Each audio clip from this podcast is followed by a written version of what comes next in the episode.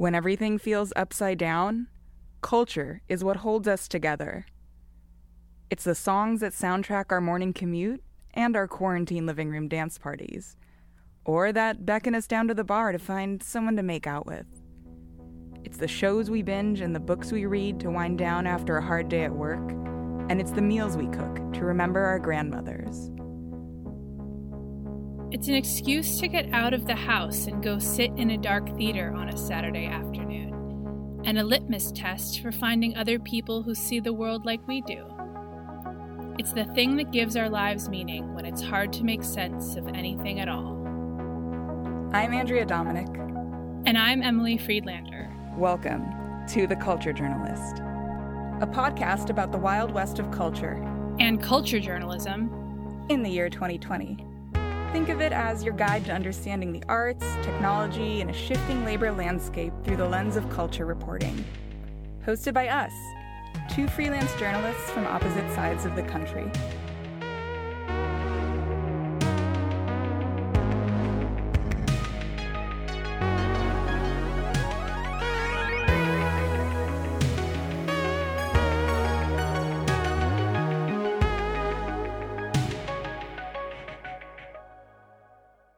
Hey guys, welcome to the Culture Journalist. Earlier this season, we did an episode about the live music industry's fight for survival during the pandemic. And this week, we're turning to how musicians themselves are navigating this time. One where the internet is pretty much the only avenue where people can safely consume music, but also not exactly the easiest place to make a living. That's right. And at the start of the pandemic, we saw touring, which had far and away been the biggest income source for the majority of musicians, get indefinitely put on hold. And we saw the entire industry go online.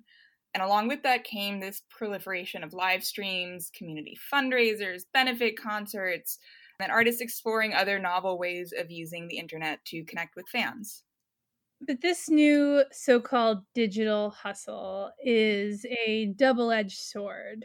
Even if artists are live streaming more than ever before, drawing consistent revenue from those broadcasts is a different story, and nobody seems to have really come up with a solution.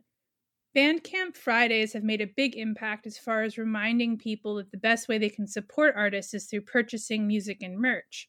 But many artists feel weird doing self promotion at a time when so many people are having a hard time or even lost their jobs.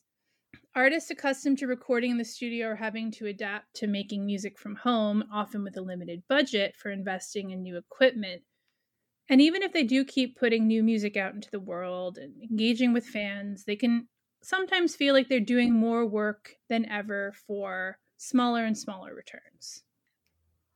At the same time, there's also been a ton of innovation.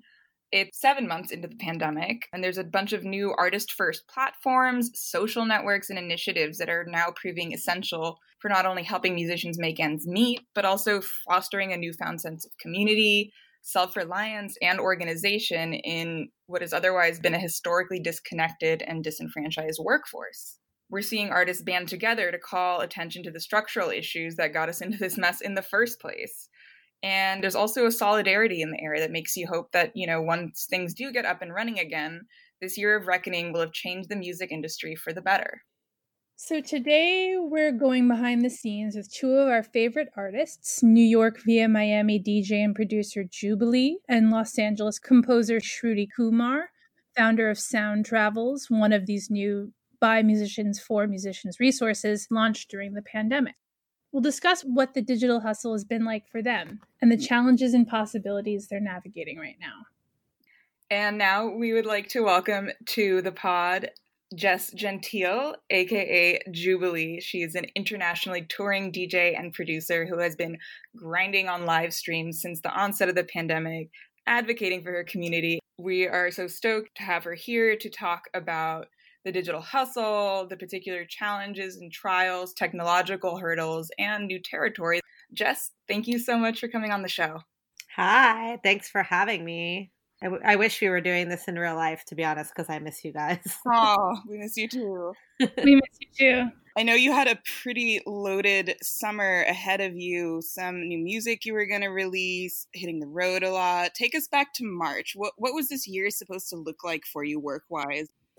This whole time I've been doing this, which is a long time, I didn't really start feeling comfortable until like a year ago, even after doing this for 10 years.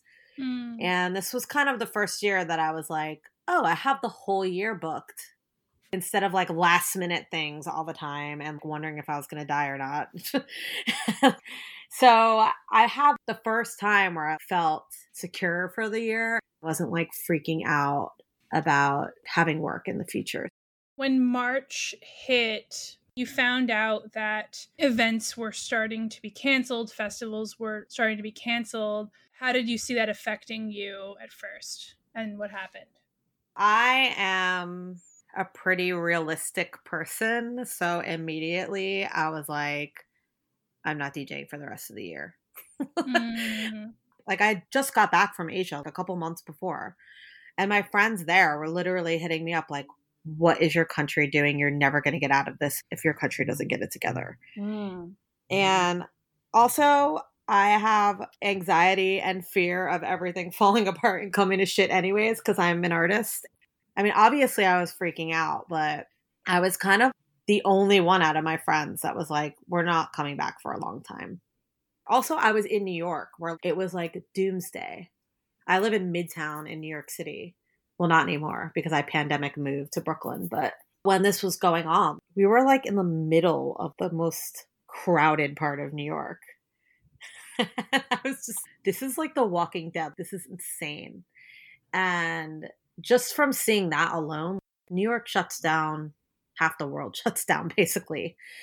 How soon to the pandemic hitting did you then find out that your tour and other gigs were canceled? And then what was your response to that? What did you have to then immediately do to kind of adjust to that?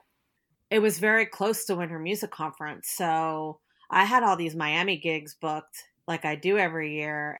The first thing that got canceled early on was I was supposed to do the three style finals in Russia. That got canceled like way early. I think maybe like March 1st or something like that before anything shut down. And then from there, clearly everything else for the rest of life was going to get canceled because nobody wanted to even take the risk of trying. What sort of position did this put musicians in? What was the impact economically of this on your garden variety musician, regardless of genre? I mean, this is about 92% of my income mm-hmm. is touring. So, right there, it's just like, hey, you went from being fine for the year to literally nothing. So, right then and there, I was like, how's this going to work? Because I am a big enough artist to where I was living off of it but I think a lot of people don't understand that a lot of us and a lot of artists bigger than me, we book our own flights, we book our hotels. We still, for the most part, have to do a lot of our planning. So, a lot of people that were about to tour that got all their stuff canceled, they had to eat all of those flights. One of my friends had an entire tour planned. They had bought all of the flights, thousands of dollars in flights and then they're not even getting that money back from the shows. And then also the fact that you were a freelancer or independent worker meant it made it difficult to obtain unemployment at first for many musicians. Right. And then also, you know, I think a lot of people don't really understand that musicians aren't really making money off of streaming or record sales very much anymore. Oh my god, if I have to read one more like this person had to get creative. I don't think anybody understands that all of us right now, we're putting in three times the work and making a tenth of the money. Every stream I do is half and half. Some of it's for free because it's for a good cause. In the beginning, I, I got a couple of really great paid streams, but I think that a lot of people were like, okay, I have this cool budget. How can I book some artists and pay them. But that's all dying out too because it was exciting at first and now everybody's doing it and viewers are starting to lose interest and attention. And also, I hate it. The beginning was fun. everything was a funny sound check where you learned something new tech wise, which I think is always great to learn some new skills. But it is really boring to DJ in your house when the stuff that you play is pure dance music. Yeah, can you talk a little more about what the challenges that DJs face specifically are? There are certain DJs that only play out that play underground music. They're not making sync money and they're not making Spotify money and stuff like that. They're underground DJs and they already weren't making a lot of money to begin with. And and they're still putting in all the work right now. You know, they're playing streams, they're playing radio stations, and they're not getting anything for it. And then there were a lot of DJs in New York that DJed three hotels or clubs a week, and that was their full time job, and they've been doing it forever. So they're all screwed too.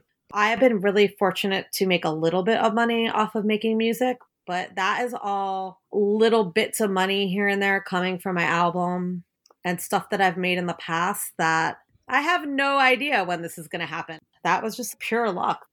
What are some examples of different kinds of digital events you have played or outlets that you yourself have created in order to keep performing? just from the beginning, everybody trying a different approach and booking me. I've played a Zoom party and on Twitch and on someone's website that goes to Twitch. And I played for a couple brands, online weekly streams for certain clothing brands and stuff.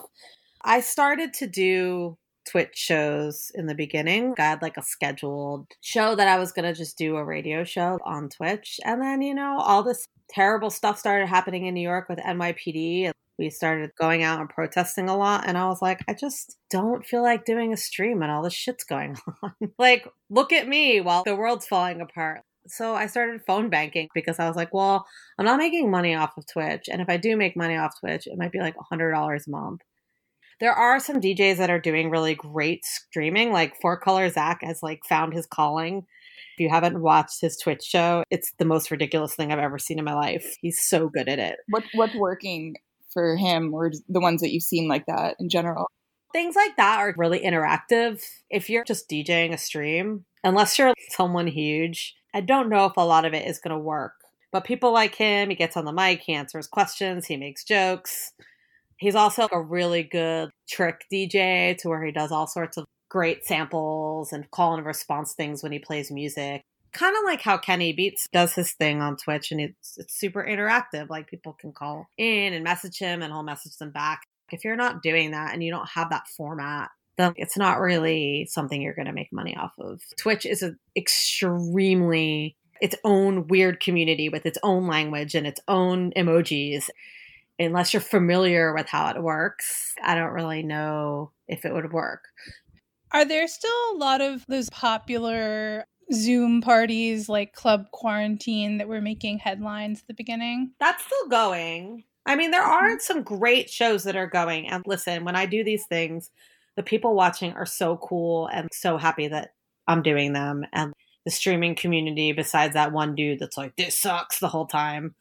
everybody else is like really grateful that you're there. And I don't blame them because it's giving them a little bit of life while they're home.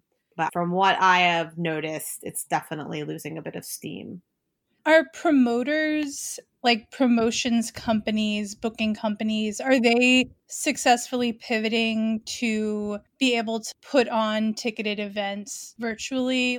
I've seen a couple of ticketed events that have worked, but I don't really think that's necessarily going to work unless it's someone really popular like Club Quarantine who's like gotten a huge following or someone really famous.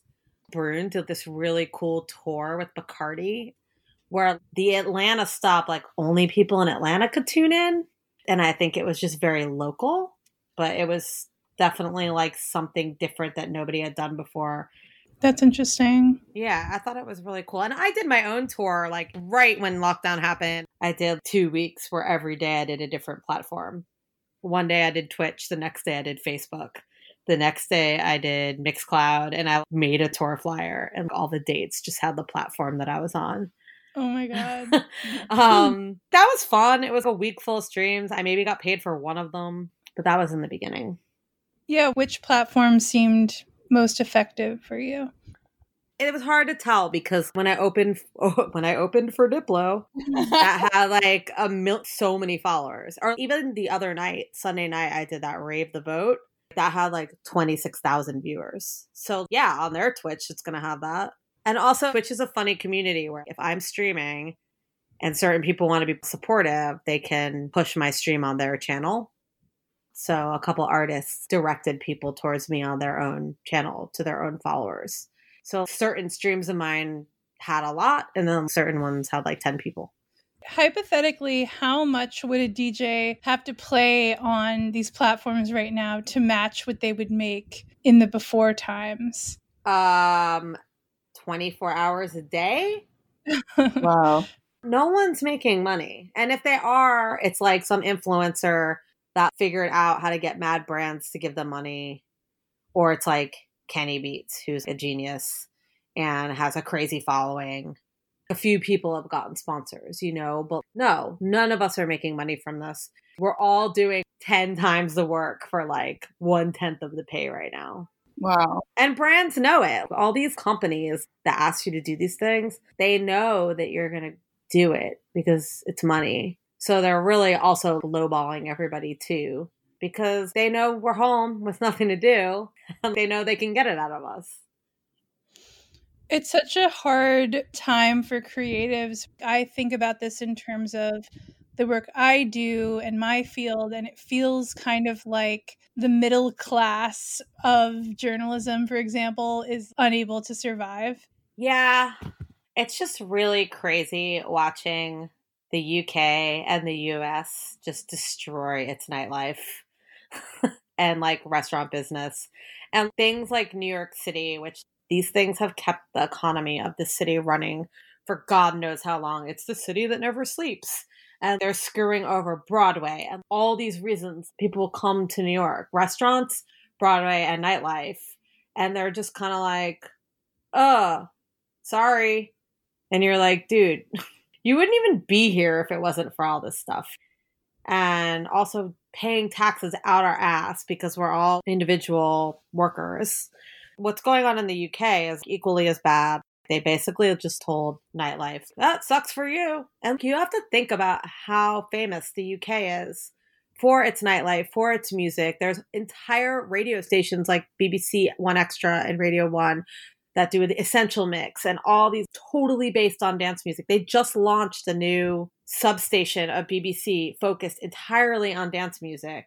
And you're going to also cut off the life supply to all of nightlife at the same time. What is happening? Yeah, and in the US, a couple episodes ago, we interviewed folks from NIVA, National Independent Venue Association. I don't know what's going to happen, but they've been pretty successful in launching this big political campaign to save music venues in the United States. Right. With the power of money to hire lobbyists and stuff, you know? But for musicians, I know that there's some music unions. There's a lot of interesting groups that have popped up that are doing cool work, but there's not as much of a sense of the government actually hearing their situation. No, and I have a couple of friends that were on Broadway for like 10 years. And it's the same thing as nightlife. You know, Broadway had costume people and ushers and cleaners. And I mean, the box office people in Broadway, like some of those old ladies have been working there their whole life. And it's the same thing, just total disregard for it. Do you think people are going to come here when all this stuff is gone? Because they're not.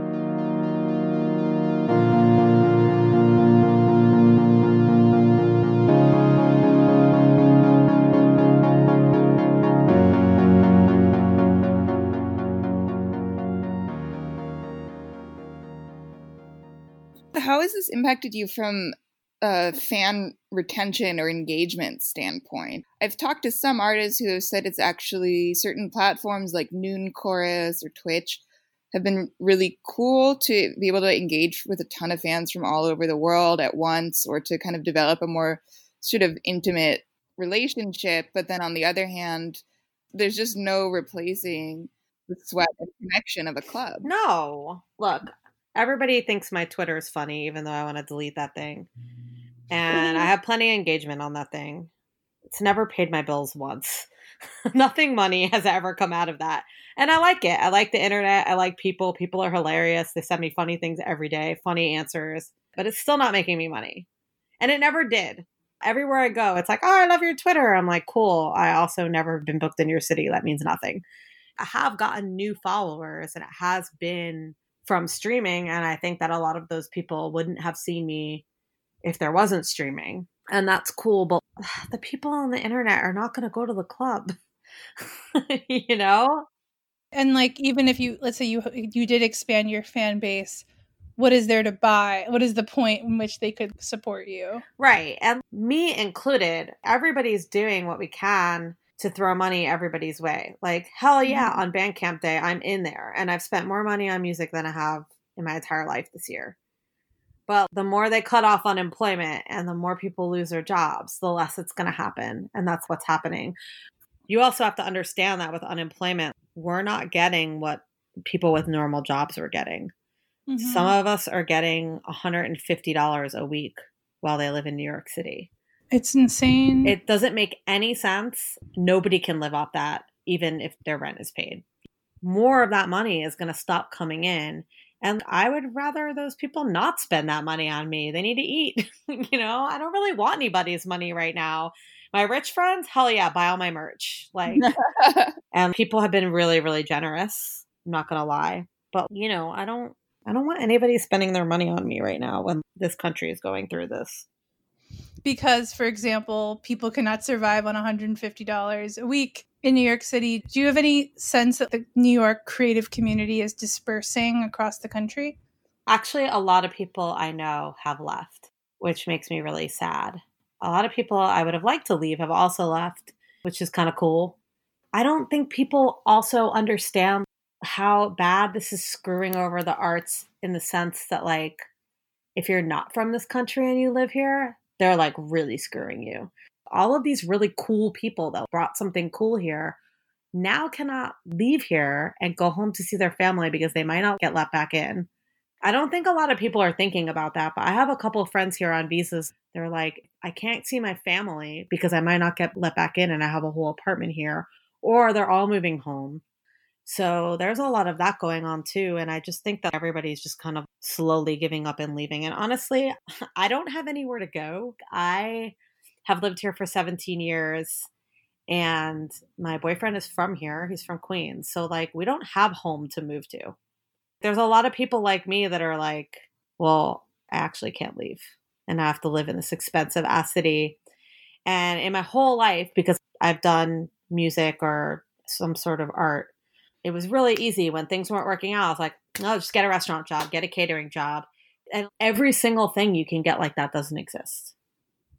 That makes sense. Like, do you see people dropping out of the quote unquote music workforce and trying to find other kinds of work? Well, I think two things. I think a lot of people are doing that, yes. And I also think a lot of people are secretly rich because yeah. it's all coming out. You're seeing these streams from their house and you're seeing their parents' house and you're like, "Oh, you're all good."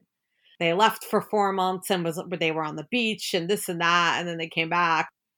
But yeah, there's just a lot of reasons people are leaving. And it's, you know, people that like have been living here for like 15 years and slaved it out in so many different jobs and killed it what resources are available in the DJ or dance music community? Like, are people organizing? Like Emily mentioned earlier, um, I've heard about people kind of banding together online and sharing tech resources, even peer classes that they're holding to show people how to produce more from home. Are, are have you encountered any of that? Yeah, there's a ton of that here. I mean, that was already happening here, and now it's just bigger and better. But like, you know, there's a couple clubs like nowadays pulled together a fund for people that really needed help, which I thought was really nice. Uh, Jada Lorraine put together that, that crazy five day workshop and it did really well. I am working a little bit had helping that studio, Pirate Studios, which is this weird studio that I've used in Berlin and UK that opened in both LA and New York like this week. And it's built for what's going on. They are offering really cheap sessions. Yeah, like a lot of the community is really refreshing to see and there for each other. And then there's a lot of people that are just being completely reckless and I never want to talk to again. So it's kind of like 70 awesome and like 30 I hate you so much. When you say reckless, do you mean people throwing like raves and stuff? Yeah, stuff like that and just being so insensitive to what's going on right now by the things they say online. Or I'm just like, can you just read the room? I just want to shout out this article written by Frankie from Discwoman on the site Dweller called Business Techno Matters How Those Who Have the Most Sacrifice the Least. I think it was like really widely read, and it was about how, first of all, how people in the business techno industrial complex, as she calls it, are throwing unsafe raves in the name of profit, and also just this general obliviousness to issues of racial inequality in America. I think that that article is very on point. You know, these people that are doing these raves that Frankie is talking about in this article, they don't need this money right now. But I also think that they are so incredibly clueless that they don't even know they're being assholes. They are so removed and also just do not give a shit about anybody. And their managers are trying to make some money. They don't care. I don't even think they even know what it's like to be broke. My agent even told me right now they're only going to book giant headliners. So when all this stuff comes back, all these people are going to be the ones playing the shows, not us. I wonder if is that because probably there'll be limited capacity and they want to be able to charge people astronomical ticket prices or something. Right. And it's already happening. That festival that I think it was thrown on by the Bang On people. It's just like such and such money, get a test an hour before coming in and all this stuff. Only certain people can do this. So now it's like ableist raving, cool. you know, like what impact do you think this moment will have on underground music, underground electronic music going forward? I think the underground is going to have to start from scratch, and I have faith in it because it will always be there. I think that parts of it will be really good. People are going to buy new venues. I was here for the other recession 2008. Yeah, I was just starting to DJ then. And, you know, the club scene thrived after that when it came back, it was so insane. And I feel like that happened after 9 11 as well. But I also think that things are so different now that it's really unpredictable. So I think that it can either come back really hard and really great, or Amazon is just going to buy New York and like it's a wrap, you know? Do you feel like the pandemic has set kind of a dangerous precedent where you know everyone now is relying on all these digital platforms. You said they're performing free labor in order to just you know keep up some semblance of a profile and a presence. Do you think that that's going to continue like that this digital hustle aspect of music is going to change what it's like to be a musician? I think that being a musician is always changing and always adapting to the times reason I started doing the streaming was because I was like, okay, even when the clubs come back, like, this is never going to go away. Streaming is here to stay. And people were already trying to do these things anyways. I also think that people want to go out. They want to go to the festivals and they want to go to the clubs. There's going to be people at both. You were talking earlier about there being this kind of economic divide with the people that will get booked. You think in the future I've also been thinking a lot about that in terms of the people that will be able to attend these more marquee events in the future. Festivals and nightclubs were already becoming kind of socioeconomically stratified just because they were so expensive as mm-hmm. it was.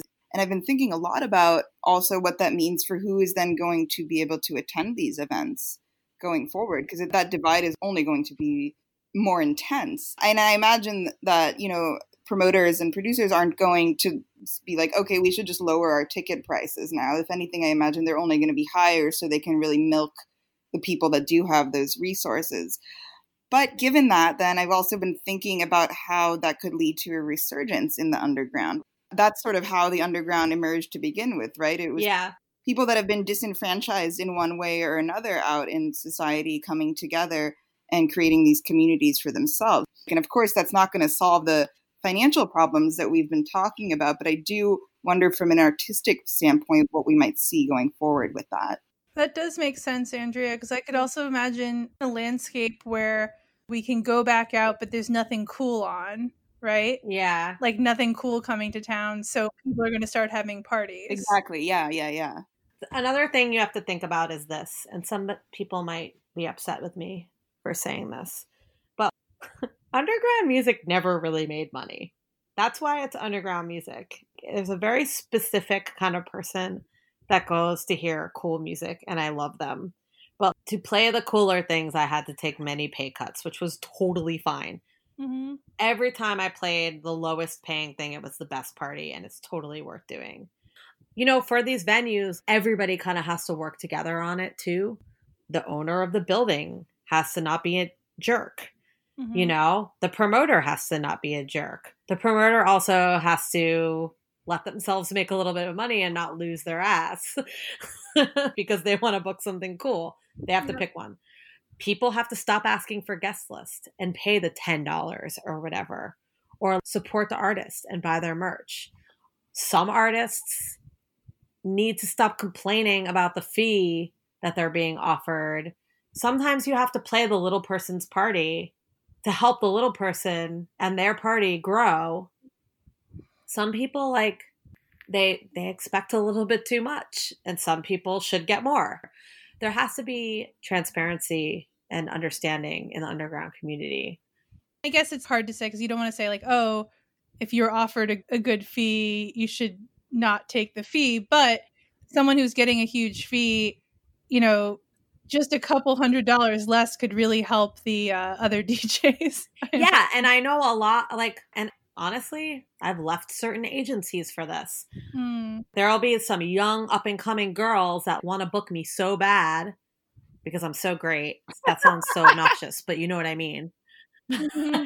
and my agent will be like, my no, I love my agent now, by the way. She would never do this, but I've had agents in the past. Will just be like, no, you need to ask for more. And in my head, I'm like, I've been that girl, you know? And like it would make my whole life if this person had played when I asked even though like I couldn't afford more than a certain amount. I think with the underground, people need to understand what goes into actually building a scene ecosystem. I believe in it. I'm here to help whoever do whatever if I can, because I do think that it will work itself out in the end. And I think that people are going to buy the empty spaces or run the empty spaces that are left behind when all the clubs close because Look at 285 Kent and all of those places, Emily, you know, that was all out of recession.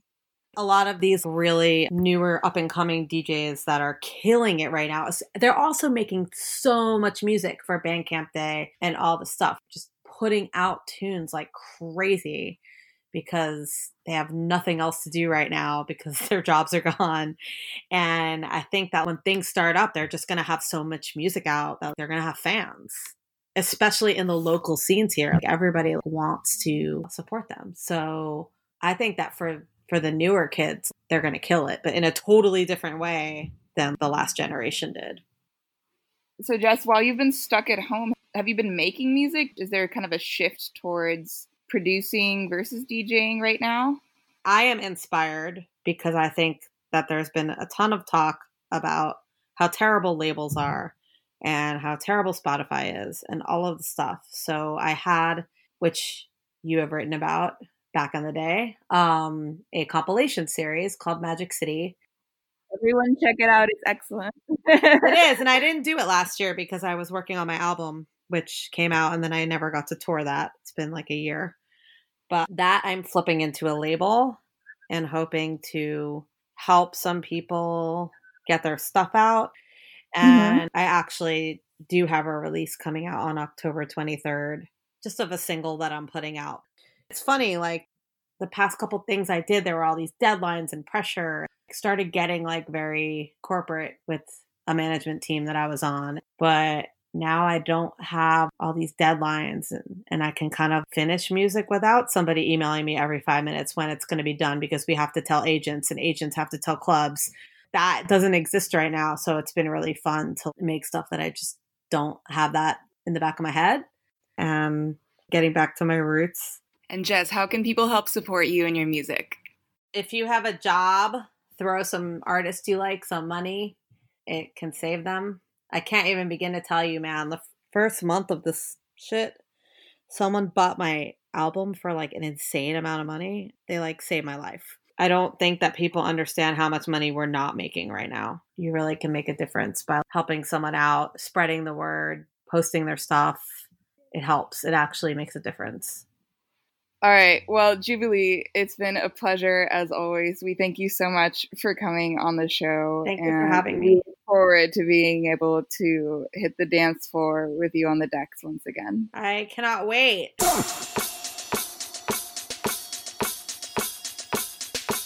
We'll be right back with our next guest, Shruti Kumar, to talk about how she's been helping musicians organize to find work and solidarity in the pandemic. In the meantime, if you like what you're hearing, head to Apple Podcasts to leave us a rating or review, and subscribe to our Substack to get new episodes of The Culture Journalist straight to your inbox. Yo, Jubilee, when I want drop, every girl I wine and go pandemic top. Party turn up me and me friends them not stop. Every girl I wine and go pandemic top now. Watch me a wine up me body, yeah. Watch me a move up me body, yeah. Watch me a wine up me body, yeah. Hey guys, welcome back. Um, we just spoke to Jubilee and got a pretty good sense of some of the challenges DJs are facing while adapting to an industry that has moved temporarily online. Now we're going to shift gears a little bit and talk about how, though this has been an incredibly trying time for musicians, it's also been a time of great innovation, especially when it comes to musicians coming together and using the internet to find new ways to support each other. One of those artists is our next guest, Shruti Kumar. She is a composer and producer based in LA, whose work spans from TV and film to pop to the concert world. She's collaborated with everyone from Yoko Ono to Vampire Weekend to No Doubt. She's also an emergent voice in the world of musicians advocacy. And at the onset of the pandemic, she helped found the new platform Sound Travels, which started as a kind of job board for out of work musicians in the pandemic and has since become part social network, part grassroots community, and part educational resource for musicians and others working in the industry. Shruti, thanks so much for coming on the show. Thanks for having me. Let me say, I love what you guys are doing. Uh, it's so important to have so many of these conversations that you guys are starting, and they don't really exist on other journalism platform. So thank you for what you're doing. Thank you so much. So, we know that the idea of sound travels grew partly out of your own experiences navigating the pandemic as a musician. Can you walk us through the Sound Travels origin story? Like, what was navigating the early days of the pandemic like for you? Absolutely. So, when lockdown first started, I was actually in London. I went there almost a year ago to the day now, mm. um, and had been doing a composer residency with a company called Spitfire Audio and also working out of another studio called Strong Room Studios, uh, producing some projects and working on my own record. And I had some big sessions lined up for April, which obviously got halted. But unlike the scenario would have been if I had been in LA with my home studio, since I was working out of external studios in London, I was really in a bind uh, myself because I was working out of a kitchen essentially mm. for the beginning parts of the pandemic. And yeah, it sort of started almost selfishly because I had spent all these months working on my record and I had these orchestra sessions coming up. And literally the night before the session, the studio manager emailed me uh, it was right before national lockdown saying, hey, we can't really accommodate this session. It was 2 a.m. Uh, we don't have enough staff uh, that's comfortable coming in. So the effort was first born out of just trying to mobilize my own project. Mm-hmm. And then as, as I started doing that, it became very clear that alongside all these musicians I was supposed to be working with, most of my musician player friends were just available all of a sudden. So my pool of options had grown in a way because a lot of people's tours were canceled gigs were canceled. Everyone was at home all of a sudden and needing work. Uh, so I thought, okay, there's so many of us who have projects that need to continue and so many more players that are just available to do those projects. So there should be just some kind of connector between the people producing projects and the people available to play on them. So that was the very humble beginning just making a database of players that were available. So i was trying to get all of their information and all of our information as people making records uh, just in one place so people could find each other.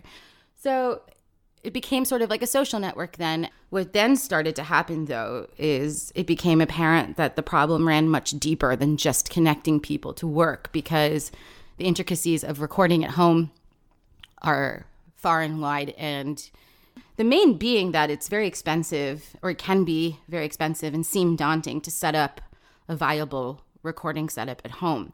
Um, I have been a composer and worked in post and production for a while, so I'm lucky that I had accumulated the gear over the years to be able to continue even with very minimal tools. Mm-hmm. Um, also, just the knowledge and experience. But there's a lot of people who have never had the opportunity to set up their home rig because they always had work in bigger studios or on stages and with other tech and engineers. So the educational element of it also became apparent. So, what was wonderful to see in that time was people onboarding to our community were also from their homes with more availability, creating smaller videos, just kind of walking through every step of home audio, uh, mm. be it from organizing, file naming, file delivery, things that we take for granted, but they're so important, especially when things are remote, to how to set up a rig on a budget, um, the essentials that you might need. And then it just became also apparent that um, even with all this knowledge, it's still kind of hard to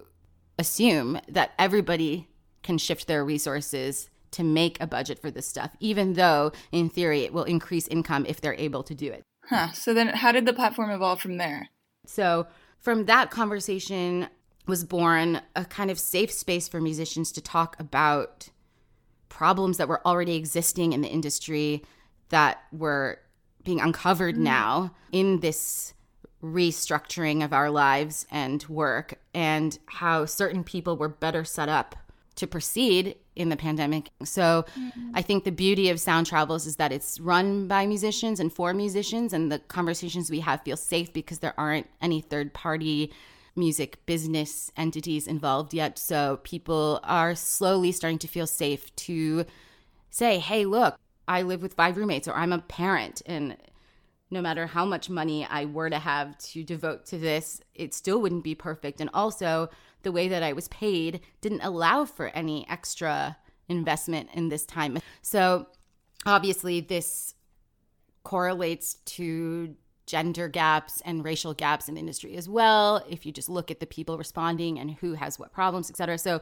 we suddenly realized that the conversation was a lot more important than just getting people hired. Because if we're if we have this opportunity to get people hired we also have an opportunity to get everyone hired with equal probability you know uh, just level the playing field a little more. It's really cool that you sort of started the platform with this very simple idea in mind of hey i need to find people who can work on this. And then you clearly struck a chord and then it evolved into this platform for larger conversations. Yeah, what was the initial response to the project? Were you surprised by how many people were into it?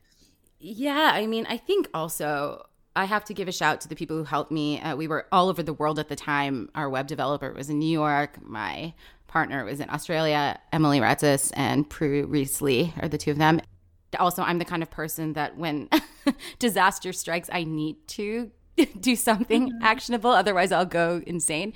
So the idea was born on like a Monday. And by the following Monday, we were already at least going on socials to kind of spread the word. And I think everybody was just panicking in the beginning mm-hmm. because, I mean, for a lot of us, as you know, musicians don't sign yearly contracts or whatever. We're project to project. And though some of us had scheduled work for the next year, once that went away, the, the money just goes away too. It's not like you still get paid because you signed a contract, you know?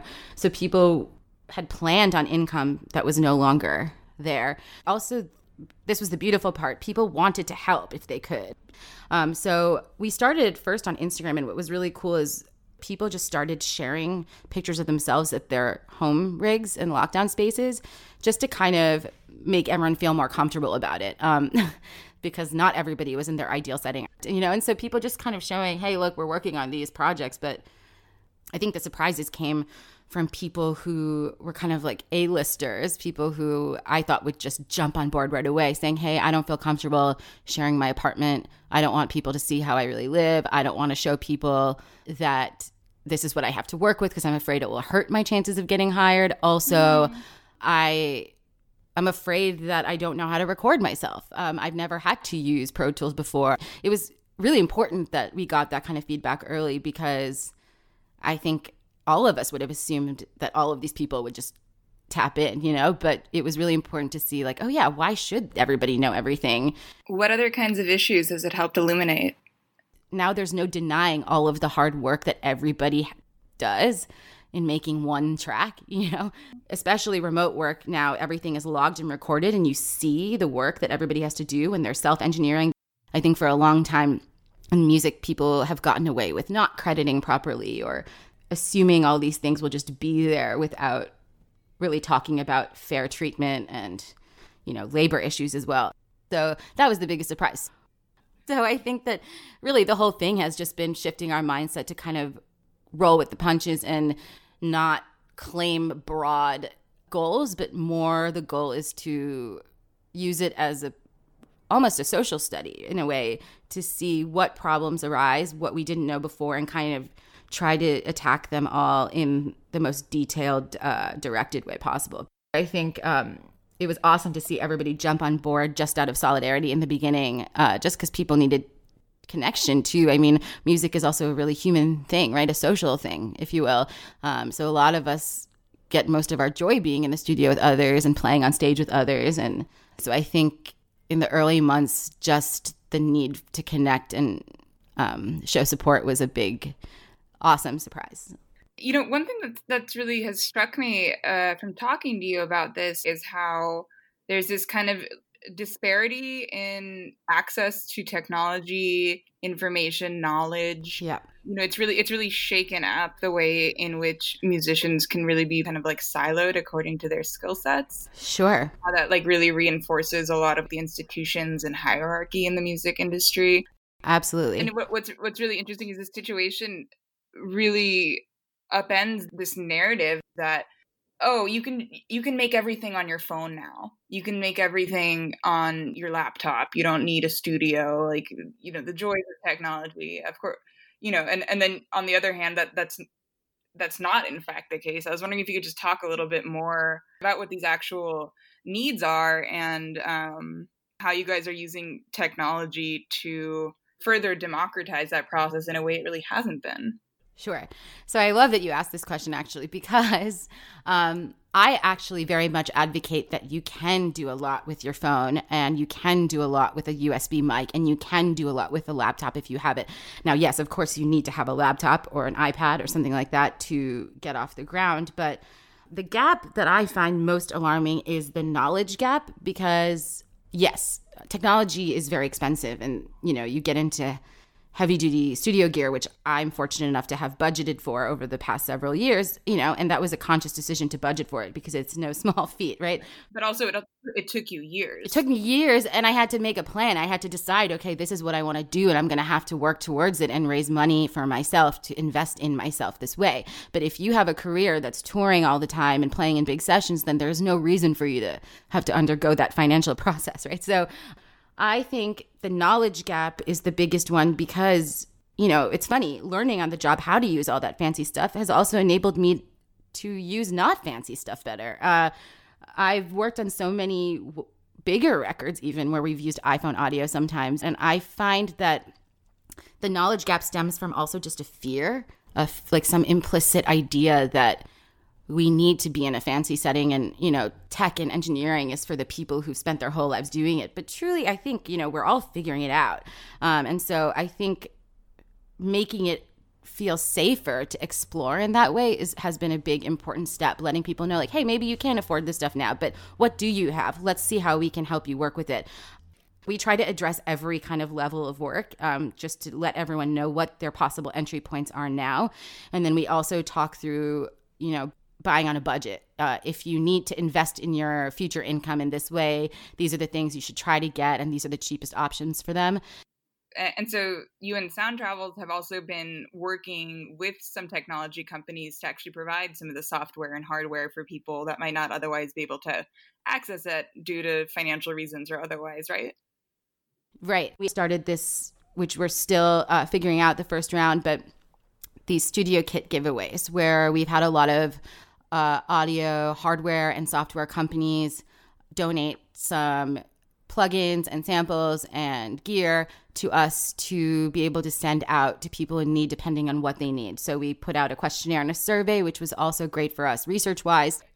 We wanted to also see what happens if we can get the basic setups necessary to some people who simply can't afford even the most basic ingredients now to see if that paired with the knowledge um, would show a substantive difference. And we reached out to a bunch of companies that we've all worked with individually um, and a lot of people in the community as well with extra gear and resources who have offered to donate if they can't donate gear just donate money so we can round out the kits um, and that's been really exciting to uh, we put up a survey a questionnaire um, on our website for a couple weeks and got close to 75 responses or something like that from all over the world and all over the countries. Do, do you know about like how many different countries you guys are in right now? We're also international, right? We have people from all over the world, not just LA. So all countries were in varying levels of lockdown and studios were open, closed, different rules, etc. I think we're in at least 10 countries now. Um, most notably here, the UK, Australia, Germany, France, Spain, Brazil, India, Zimbabwe. We have Madagascar. I mean, we have a lot of. Wow. Uh, it's a lot, but it, it's surprising.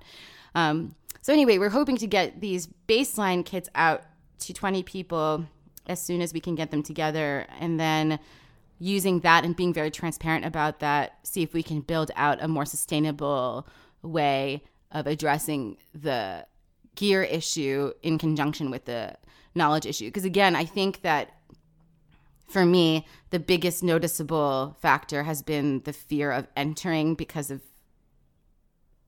uh, education or mm-hmm. experience. Uh, when when really, it's kind of just lifting the veil on the fact that we all learned this stuff on the job. Mm-hmm. Yeah, it's really interesting because it what I'm hearing from you and from others, and you know what we're seeing like NIVA and the live industry do it the way that all of these different communities are coming together really seems to be like subverting this narrative of competition in the music industry right now. Yeah, that's the beautiful, optimistic part. Um, it's that's really well said. Subverting the competition in the music industry. I'm really hoping this is a time for enhanced collaboration and community. But it should be said that while musicians are really stepping up to the bat and helping each other and creating programs and platforms, um, the amount that we have to do there is is quite a lot, and it's because it's because the infrastructure for arts and culture here is almost non-existent, right? Um, I mean, coming back from London during this pandemic, and you know, London has its own bag of problems, but even just comparing the UK to the US in terms of um, support for the arts, uh, was is kind of shocking to me having experienced that transition during the pandemic. And so while it's amazing that we're all extending ourselves in this community oriented way um, it's not necessarily sustainable because with the resources we have um, and the bandwidth we have and now with work sort of slowly returning um, we're going to burn out right? So i've been doing a lot of talking with people in the uk actually who've started a sort of a campaign called hashtag broken record. It's Guy Tom Gray. Um, and I talked to him a lot just to see how we can mobilize conversation, like labor conversations regarding creative workers um, with American governments, even starting with LA City Council and stuff like that. And a shocking response to talking about creative workers right now is that, you know, there's so much going on in the US. Um, talking about the creative industries is kind of an elite problem um, and we have to be careful with conversations of gentrification, et cetera, which is all true, except that you know, the elephant in the room is that actually the majority of the creative industry are working class, right?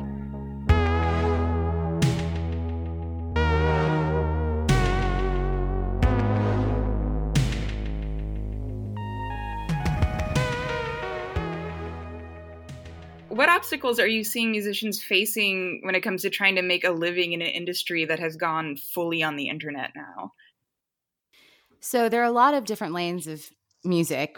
There is producing and making records and composing, there's film music, there's performing, there's teaching, there's all these things. I think that the biggest challenge in restructuring payment right now and making a living definitely falls on the live music industry um, the most because everyone has had to shift their performances uh, online, which is tricky. I mean, of course, um, if you're a bigger artist, sometimes you might be seeing bigger audiences than you could have ever imagined because everyone's logging on. But if you are an indie artist, um, moving your shows online, along with the tech challenges there and making sure that your shows are translating in a way that you feel represents you there's also the dual pronged issue of how do I charge for this, right? So, mm-hmm. um, totally, yeah. I mean, you can link to your merch and all that stuff, but it's a totally different experience. It's kind of similar to the record store experience that's kind of gone online because, you know, gone are the days when we used to be able to sadly walk through Amoeba and see all of our genres in our periphery and see, you know, Harry Nilsson and Nine Inch Nails and, you know, Joanna Newsom in the same mm-hmm.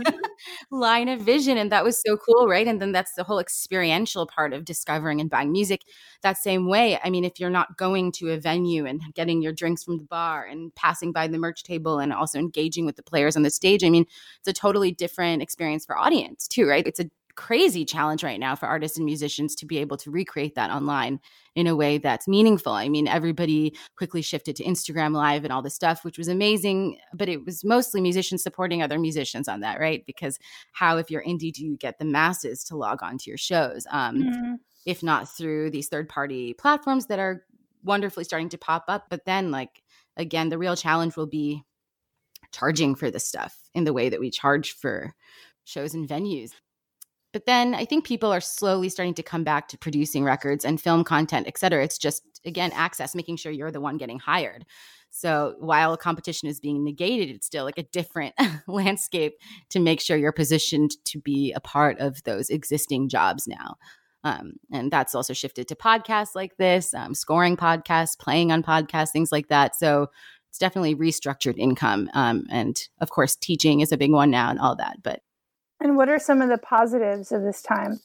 The main positive, I think, is that the music industry is banding together. And the more we band together as a community and talk about our issues and share our struggles, um, the more we can share that reality with our audiences and people who aren't musicians so they can really understand, support us from their side too.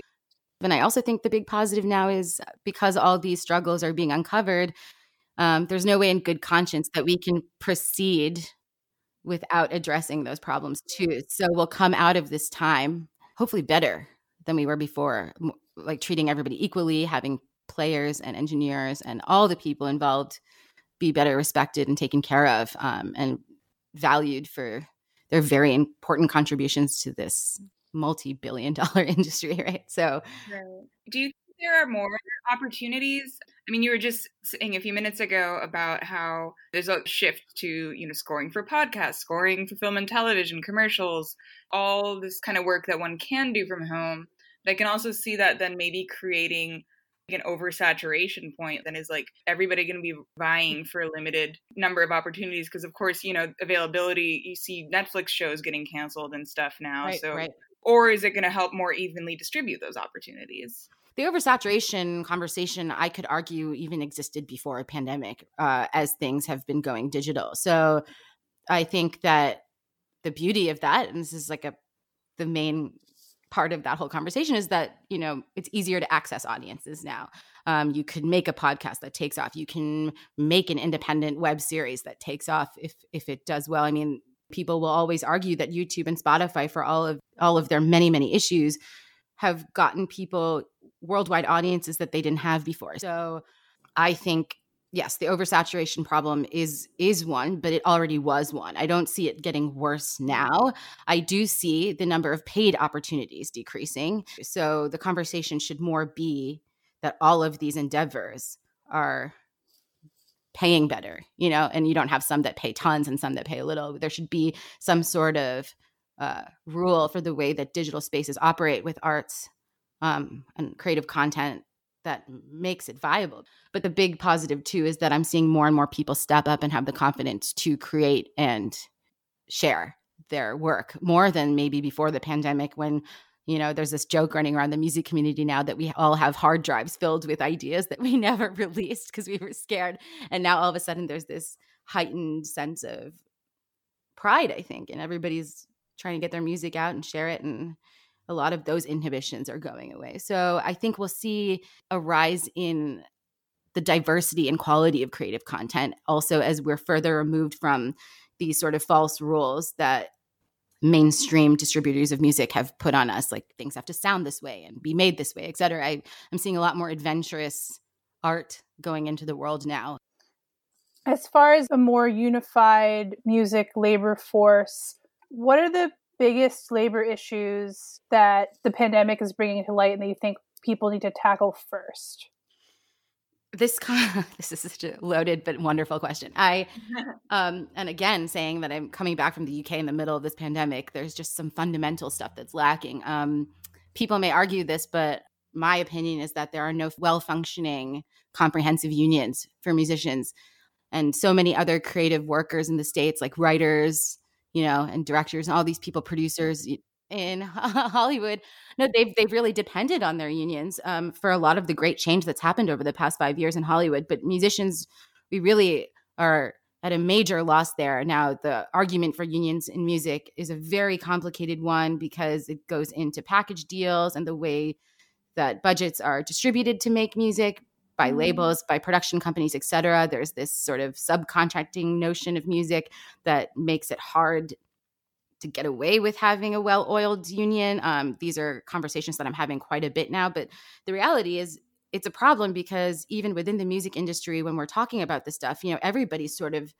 pointing fingers, being like, "Well, writers get no writers share songwriters uh, why aren't producers sharing more of their fees now producers might be like hey we're not getting the fees you think we're getting i don't know where you think we're mm. getting these fees but we want to be treating our writers and players better but the resources we're given are so little that even when we do try to split our fees it's really just meager and and also almost just like a token of good faith rather than anything that's providing for everybody's income meaningfully. So I think the more these conversations are happening, the more we're realizing like, okay, um, is the burden really on all of us in the supply chain or does there have to be a bigger reckoning from the higher ups to be like hey look all of the musicians are trying to fix this for each other but with so little protection and resources. I mean, you look at other creative industries, they can strike. How can we strike? You know, once music is in the world, you can't just take away your content from everywhere. Um, we can't just like stop showing up to shows. We can't stop showing up to work like other industries. You know what I mean? Stop contributing.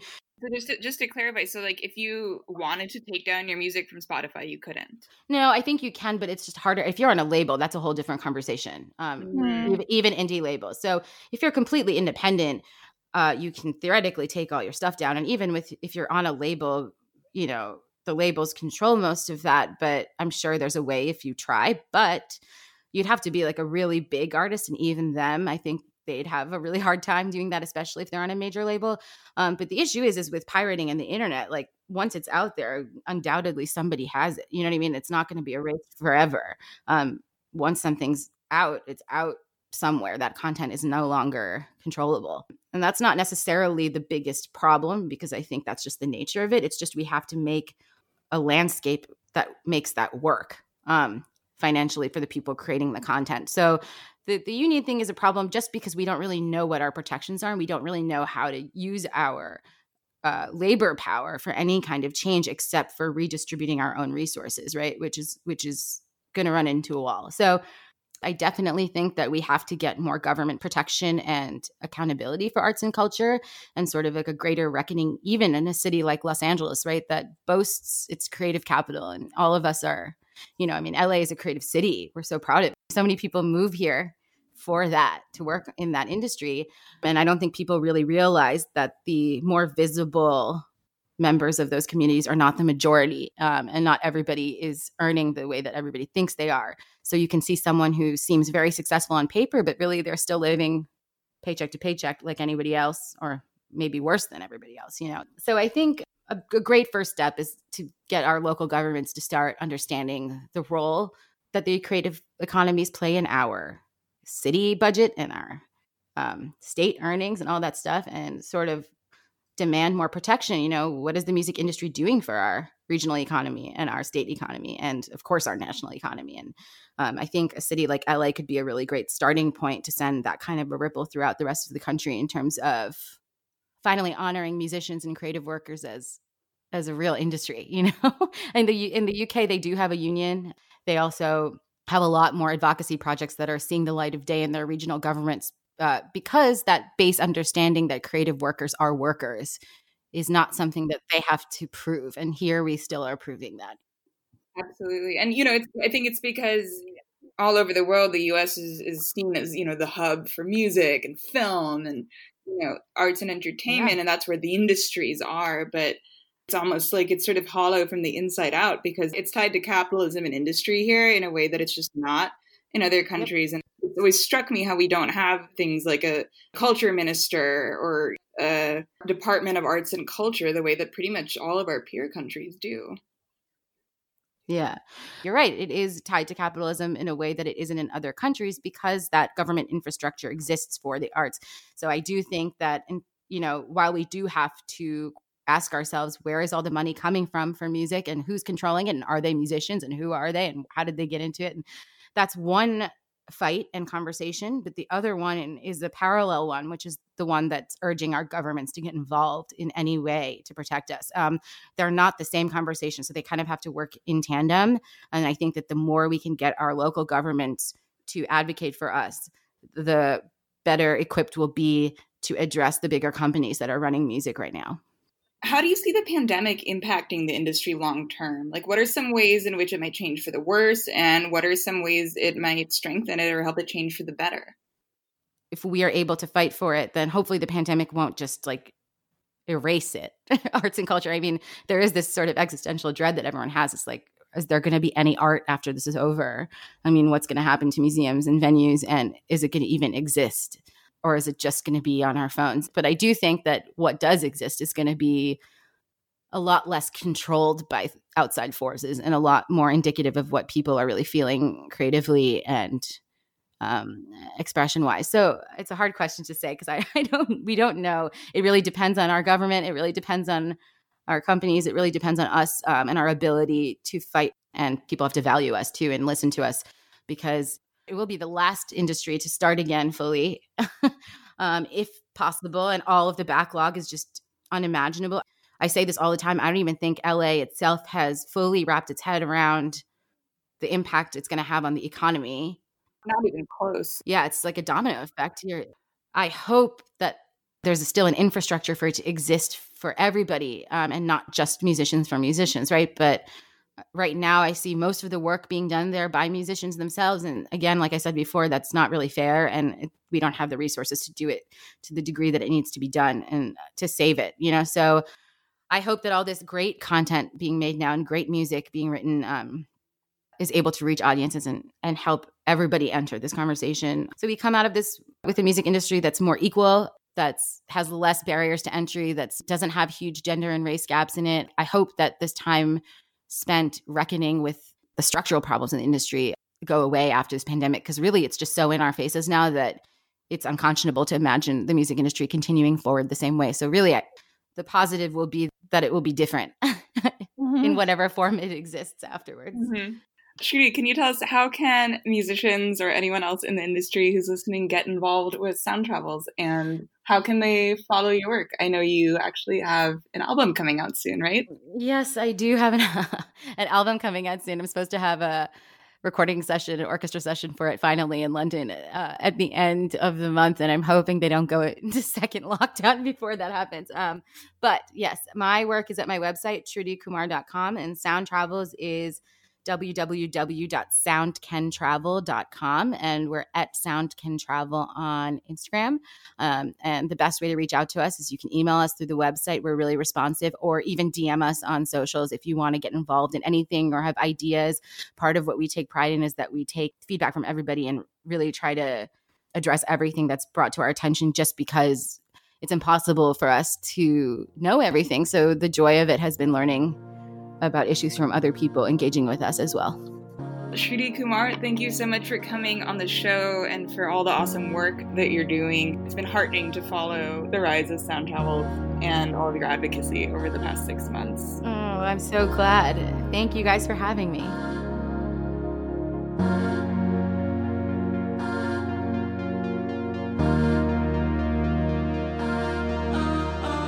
That's it for our show. Today's episode was produced and edited by me, Andrea Domanick, and Emily Friedlander. This week's music features the song Wine Up by Jubilee featuring Hood Celebrityy, and our theme music composed by Mark Donica. To check out more from Jubilee, Shruti Kumar, and Sound Travels, head to our Substack. That's theculturejournalist.substack.com. And subscribe to us wherever you get your podcasts to help support independent journalism.